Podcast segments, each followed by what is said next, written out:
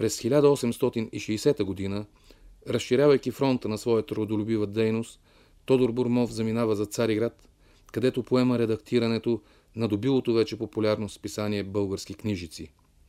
Положените от предишните редактори Димитър Мутев и Гаврил Кръстевич традиции са продължени, а публикуването на голяма част от защитената в Киев дисертация носи на автора и широка известност като учен и родолюбец. От 1863 до 1867 година Тодор Бурмов издава последователно собствените си вестници Съветник и Време. Независимо от осторожността и дори бруталността на турската цензура, той успява да публикува на страниците им редица материали за истинското положение в българските земи, за непоносимостта на данъчното бреме, за своеволията на властта, за грабежи и убийства на мирно население. Съветник има 1200 редовни абоната. Време се разпространява в 43 български селища.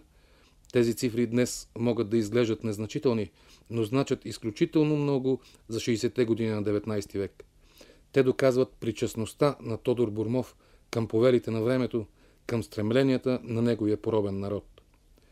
Именно през този период се появява и една нова опасност не само за развитието на просветното дело у нас, но и за цялостния национален процес.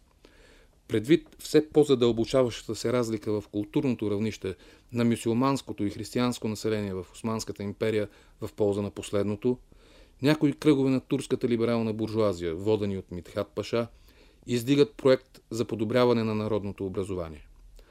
Освен всичко друго, се предвиждало и сливане на мюсюлманските и български училища на територията на големия Дунавски виолет. Целта е повече от ясна.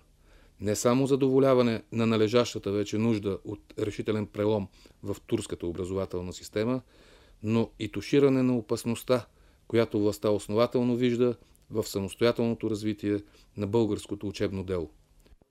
И ако до този момент борбата за самостоятелно духовно развитие на народа ни се е водила срещу цариградската патриаршия и денационализаторските домогвания на гръцката буржуазия, то подчиняването на просветното ни дело на мероприятия на официалната турска власт би могло да се превърне в факт с трудно предвидими отрицателни последици. Затова е и напълно обяснима силната реакция и стремежът да се запази от чужди посегателства едно чисто национално дело с неповторимо значение за възрожденската ни нация.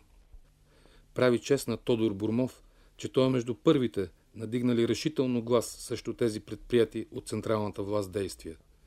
На страниците на своя вестник време, през пролетта на 1866 година той пише Тоя проект може да смъкне не само развитието на българската словесност, но и напредването на образованието между българите. Тази мисъл не е добре улучена –